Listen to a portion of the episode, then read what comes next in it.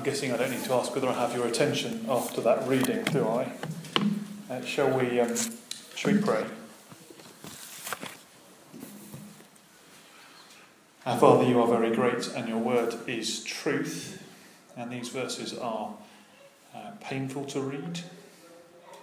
And we pray that you give us insight into them as we uh, as we seek to understand what you might be teaching us through them. We pray in Jesus' name. Amen. And do, uh, on the back of your service sheets, you should find an outline of where we're going, which I hope will be helpful. It's a shocking passage, isn't it? Shocking. And perhaps as you uh, heard Anna read it, you were thinking, uh, how could God allow this to happen? I guess it's a question that from time to time comes to all of us, whether you're a Christian of long standing or somebody who is very new to Christian things and just looking into Christianity, we're grateful you're with us if that is you. But it is a hot button question, isn't it? If God exists, how can such a terrible thing be allowed to happen? I guess this week, of, of all weeks, that's a more pointed question still.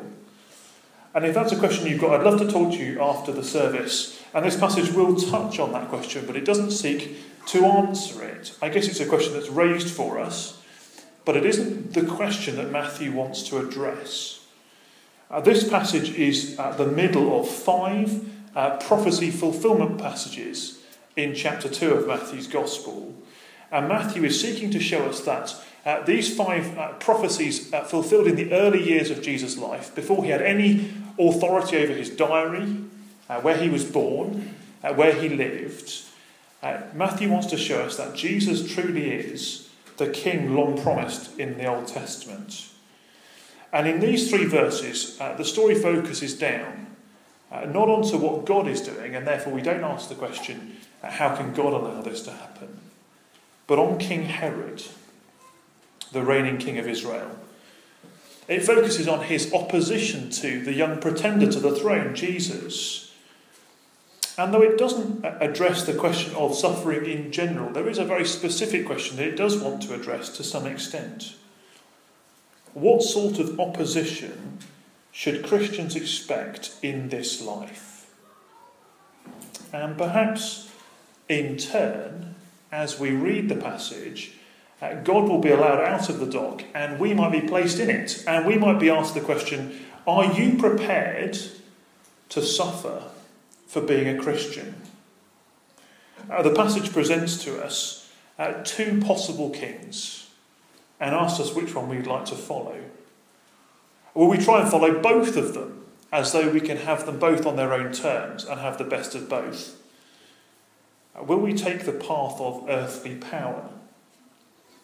Or will we follow the humble King, Jesus? So, what we'll do uh, this afternoon is just walk through these three verses uh, to look at the story a bit, put it in its context, and then try and draw out a number of implications for us today. So let's look at the story. And as we've seen, uh, the passage is squarely focused on Herod. Uh, he's, uh, he's the main focus, verse 16. Uh, but we're introduced to him back in verse 1. Uh, at that point, he's interacting with a number of people the Magi, his advisors, the people of Jerusalem. Uh, but in verse 16, the focus is squarely and solely on him. And the big point that the, these three verses wants to make is that it's a battle, isn't it? Herod versus Jesus, uh, the men who would be king. Back in verse 1, uh, we're introduced to him as King Herod. And that point is reinforced for us again in verse 3 King Herod. And, and those two, uh, two references to him uh, sandwich uh, a question from the Magi. Did you notice?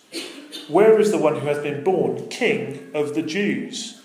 Uh, verse, uh, chapter 2 then is set up as uh, two rival kings of the Jews. Who will be the true king? You have a choice uh, the vicious, politically savvy Roman ruler Herod and a little baby. And it's at this point in verse 16 uh, that the Herod versus Jesus narrative really comes into sharp focus.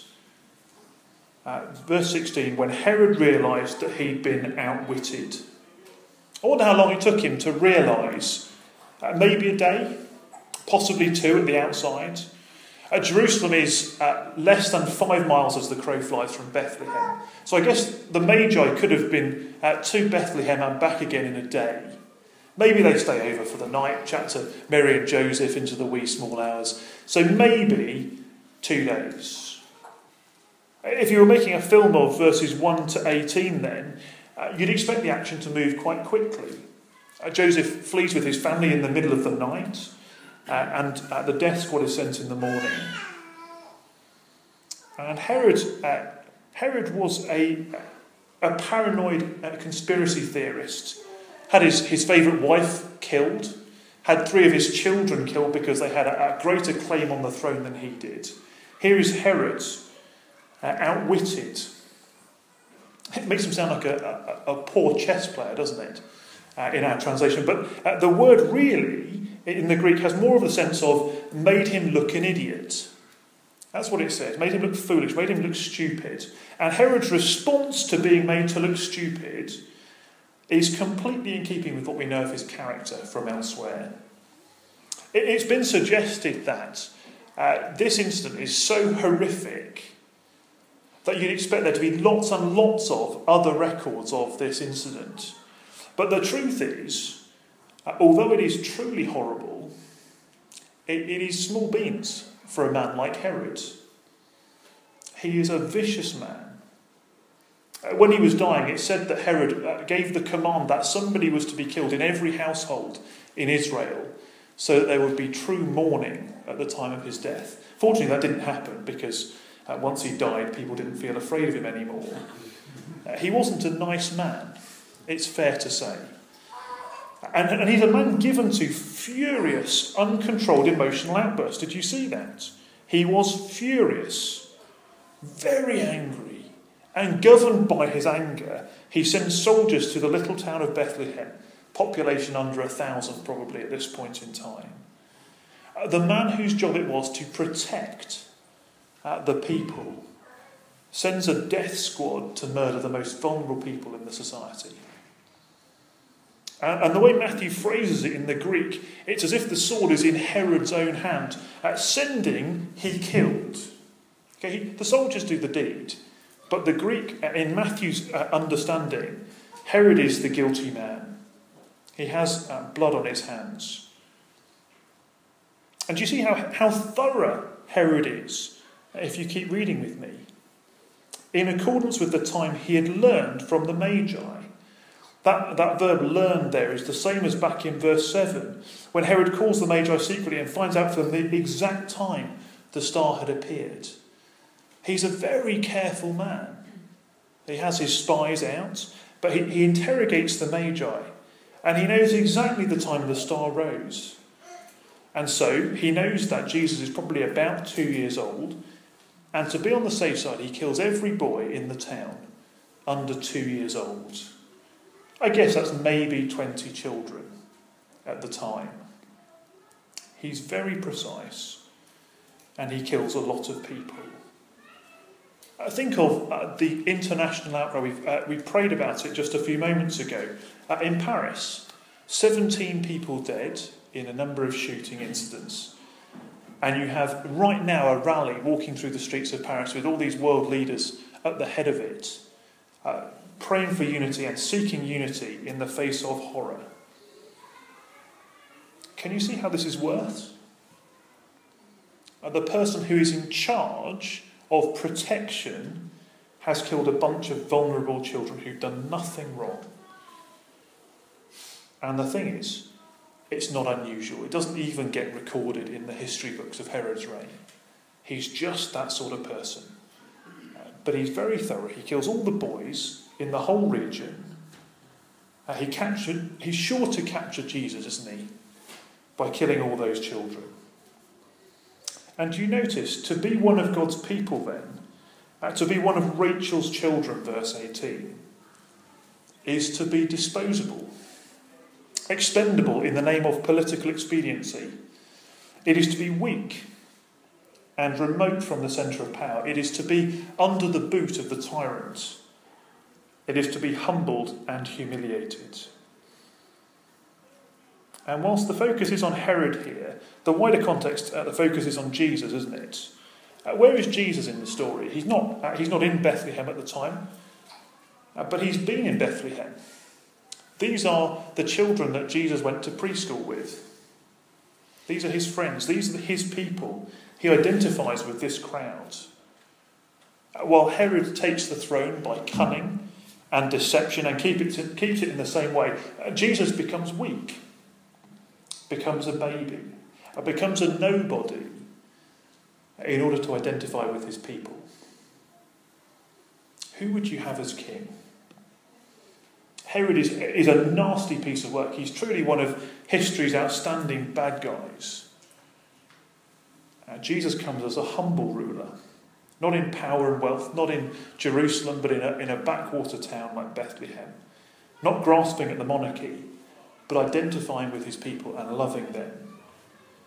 So perhaps it comes as a surprise to see who the people of Jerusalem stand with. Just look back at verse 3 with me, would you?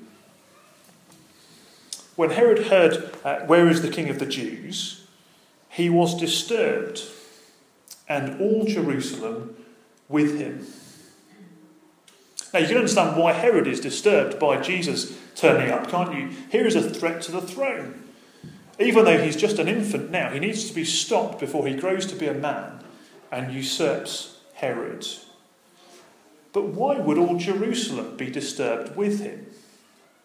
Uh, perhaps uh, they know what Herod is like, and if Herod is uh, antagonized, then they're all going to be on the receiving end of something horrible. Perhaps that's the case. Perhaps they're, they're afraid that Jesus will grow up to be a man and there'll be a great civil war. And they don't want their houses divided and people killed. That's also possibly true. But in Matthew's Gospel, Jerusalem tends to represent the cultural and religious elites standing against Jesus. They don't want the revolution that Jesus proposes. Of course, Herod is the king, but they are the people who benefit from Herod being in charge. They like the status quo. Uh, thank you very much. A king born in a garden shed in a backwater town, identifying with the plebs of the people, uh, one who will grow up to say, the first shall be last and the last shall be first. That is a threat to them too, isn't he? And why wouldn't you identify with Herod? Why wouldn't you want him to be the king? After all, Jesus has nothing to offer. He's a baby. He has nothing. It take, makes total sense to identify with Herod and want Herod to remain in power. Go with the flow. Work within the system. Benefit from the system. So much for the three verses. But uh, Matthew doesn't want us to, to stop there. He wants to show us in the context that the exact opposite is true. We might think that Herod has all the power, but what Herod can't see, what the elites in Jerusalem can't see, but what we can see, thanks to Matthew, is that Herod is opposing God himself. And so, God versus Herod, where the real power is. Just look back at verse 16 with me, would you? When Herod realised that he'd been outwitted by the Magi. Except, of course, that he wasn't outwitted by the Magi, was he?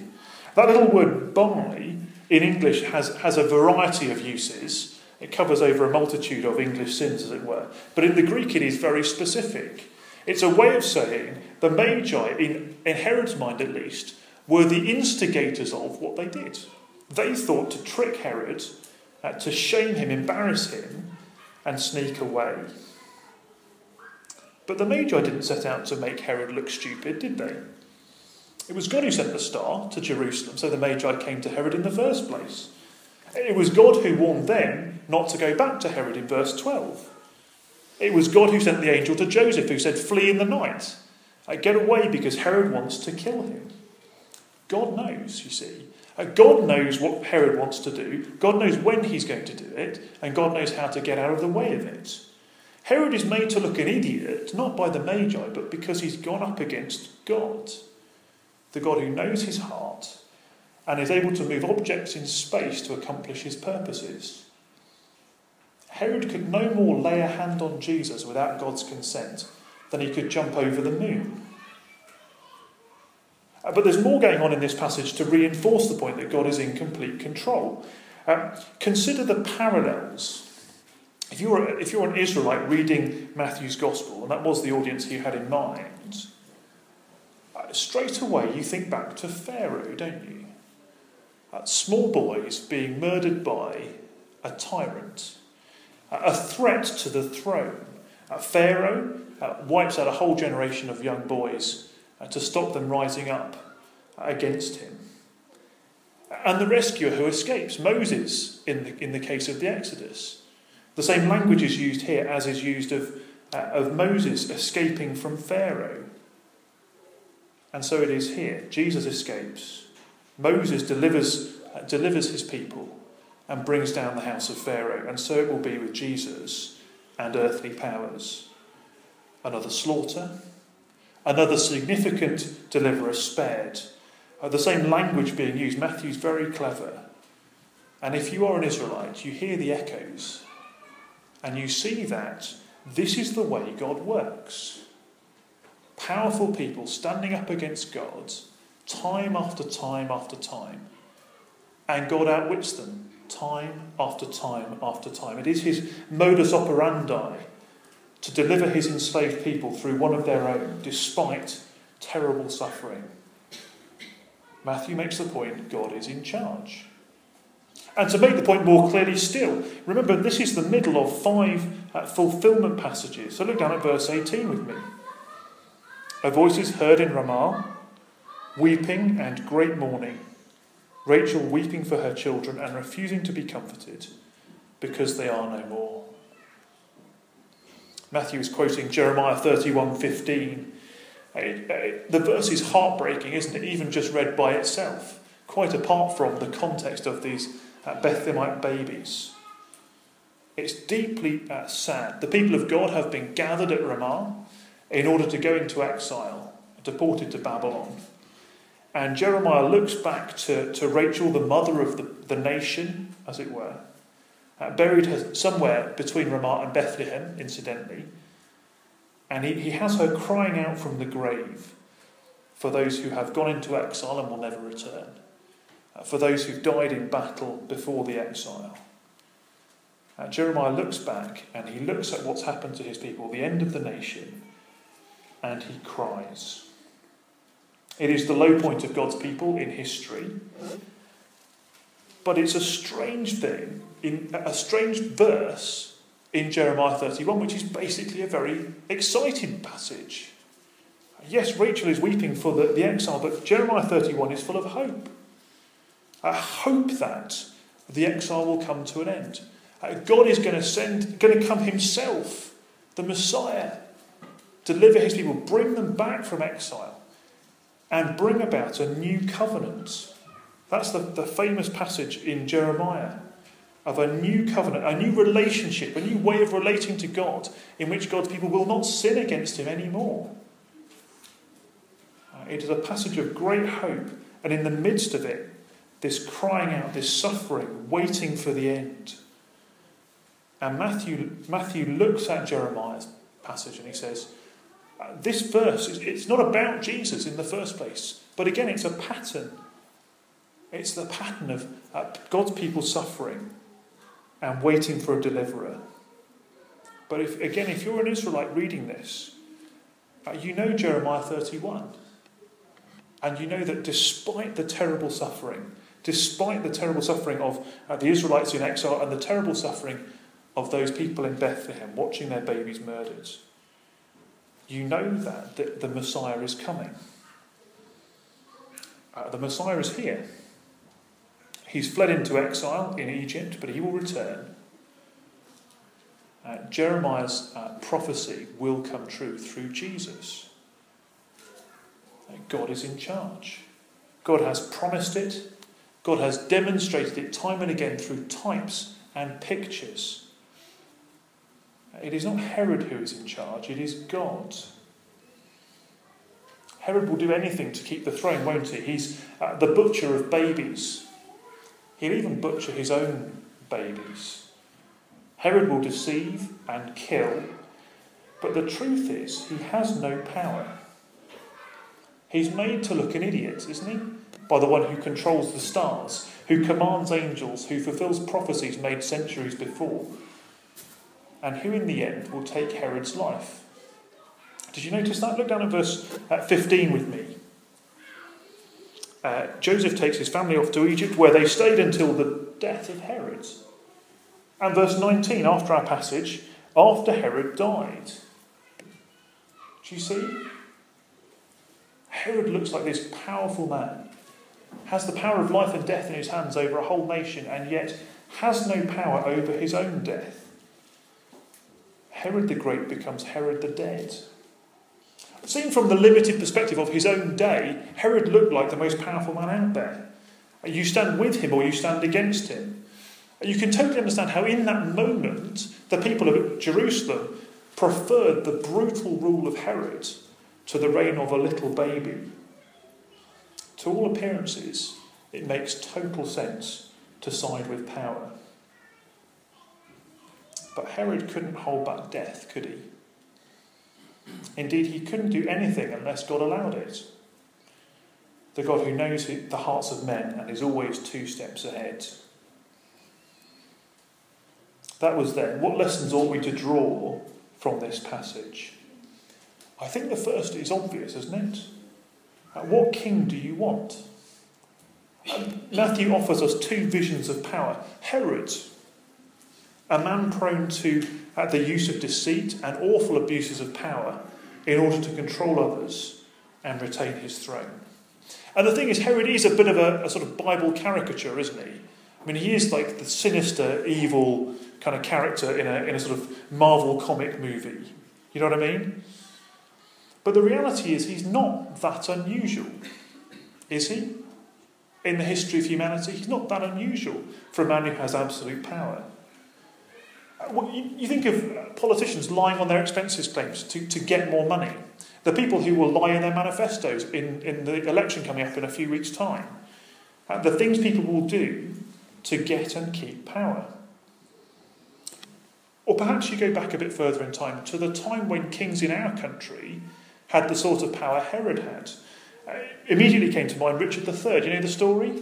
Uh, Richard III uh, is sort of the crown protector of his two nephews who are uh, kings in waiting. And he locks them in the Tower of London for their own safety, and then they disappear, and he becomes the king. Okay? Or Richard III himself being killed in the War of the Roses, a battle between basically cousins in the royal family, desperate to, to take power, and killing a third of all the men in the whole of England in the process. Power is tempting, power is corrupting, isn't it? The things people will do. Uh, Herod is eaten up with it, but he's not unusual in his exercise of power. It's written all over history. Uh, that is uh, the sort of power the world seeks and the world abuses. On the other side is the heavenly king one who identifies with his people, lives amongst his people, suffers with them, is exiled on their behalf, and later killed by those in power. But the thing is, he's the king who wins. If the battle is for ultimate power, Herod loses badly, doesn't he? Because his bones have turned to dust, somewhere in a grave in the Middle East. Jesus did go to Jerusalem and he did get killed by the powers that be, but he rose from death. He died to end the exile, as Jeremiah prophesied. He brought God's people back to him and he inaugurated a new covenant in his blood. A new way of relating to God through the death and resurrection of Jesus. Death is put to death by Christ, who's raised to indestructible life. Who do we want to be our king? A worldly power, uh, or Jesus, who appears so weak but is the one who has reigned over death. And if we've chosen Christ, if we're thinking about choosing Christ, we have to then ask the secondary question what do you expect life to look like as a Christian? It's not an arbitrary question at all, is it? The people of Jerusalem choose Herod despite his brutality because although he gets to be the king, they get to benefit. They're the cultural elites. They're the people who have sort of secondary power. They're the ones with the wealth. They're the ones with the great careers. They're the ones who love the status quo. Jesus may be an attractive king. He's gentle, he's humble, he's compassionate, and he overcomes death, but, but he's also a revolutionary, as it were. He turns ideas of power on their head. He says uh, that the have nots will become the haves, and the haves will become the have nots. And if you're a have, that's a scary proposition, isn't it? That's why the children are allowed to be killed. Because Herod and the elites uh, wage war on Jesus, and these children are collateral damage. And it has always been the case, hasn't it?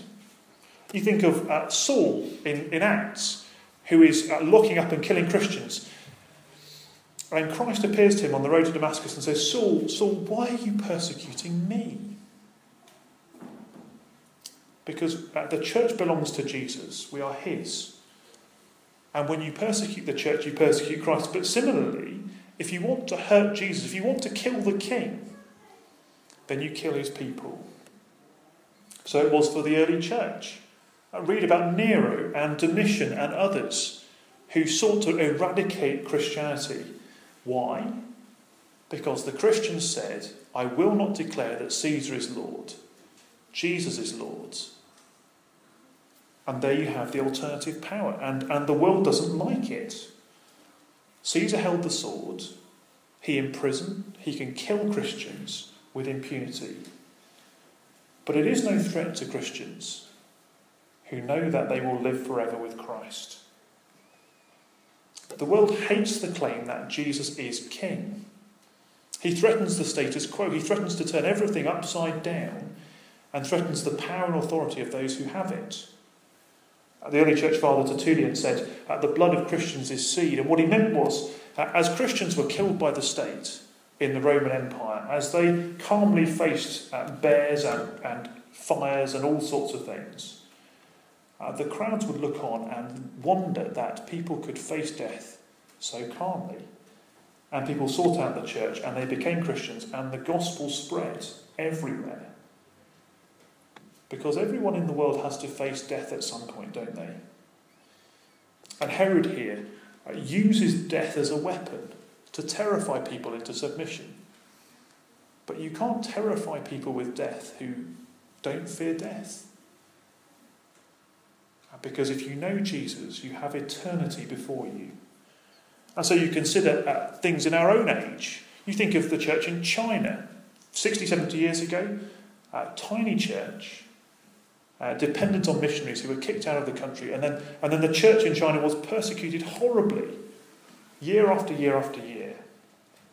And now, the church in China is 100 million people strong and growing fast. Uh, the blood of the martyrs is seed. Consider the Islamic State right now in Syria and Iraq, who are beheading Christian children uh, to terrorize Christians into recanting their faith. And these children have grasped this, haven't they? As they say, I will not give up Jesus. They face death, and they know that Jesus will give them life. Why would you convert from Christianity, where you have life forever, to anything else? Our situation is unlikely to ever become that stark in our lifetime. But what of the elites in our own day? Intolerant, socially liberal, depending on postmodern understandings of truth, it, wouldn't, it shouldn't surprise us that the people who, who govern the, the social conversation, the BBC and other media outlets, are the politicians who govern, uh, determine policy, uh, should be moving away from Christianity and claims that Jesus is Lord. It has always been that way. Now, I'm not suggesting that we start a revolution, we stick it to the man, we, we, we replace the government, although someone will replace the government in about four and a half months' time. But I'm not suggesting that our form of government is, is the problem. Because every form of government in history has suffered from this problem. It doesn't matter who your government are, they're going to be anti Christian. Because Jesus claim to be king threatens our power. And so we need to be realistic, don't we? Uh, Jesus is on our side. Uh, we win in the end. But in this world, we will be marginalised, ignored, pilloried, persecuted, shoved to the margins.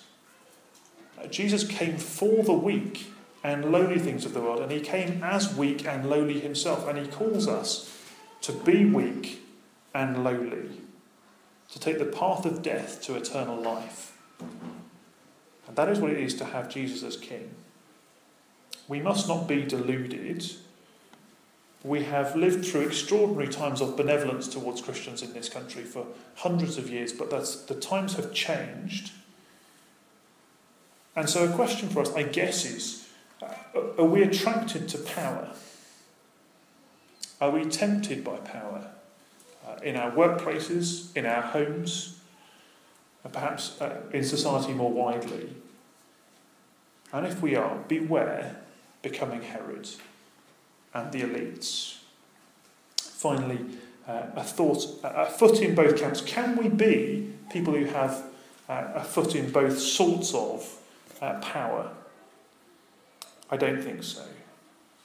See, it used to be the case, didn't it, that you could be a, a mainstream sort of culture maker, a sort of Wilberforce character. You could be a politician or a poet or a thinker or a butcher, baker, candlestick maker, whatever you want, and be a robust Christian, and people respected it. Maybe even encouraged it. Uh, but those days are over, aren't they? The culture is moving against us. That doesn't mean we shouldn't stand up and, and challenge the culture, speak against it, speak into it. But we mustn't expect our worldview to be respected or encouraged if you are a person of integrity at work when others around you are lying and cheating, don't be surprised if people despise you for it. If you live as Christians, as Christ did, as weak and humble and compassionate, uh, if you hold on to biblical worldviews when it comes to relationships and so forth, you will be despised and mocked by the powers that be. And so the challenge comes to us, doesn't it? Do you have a foot in both camps?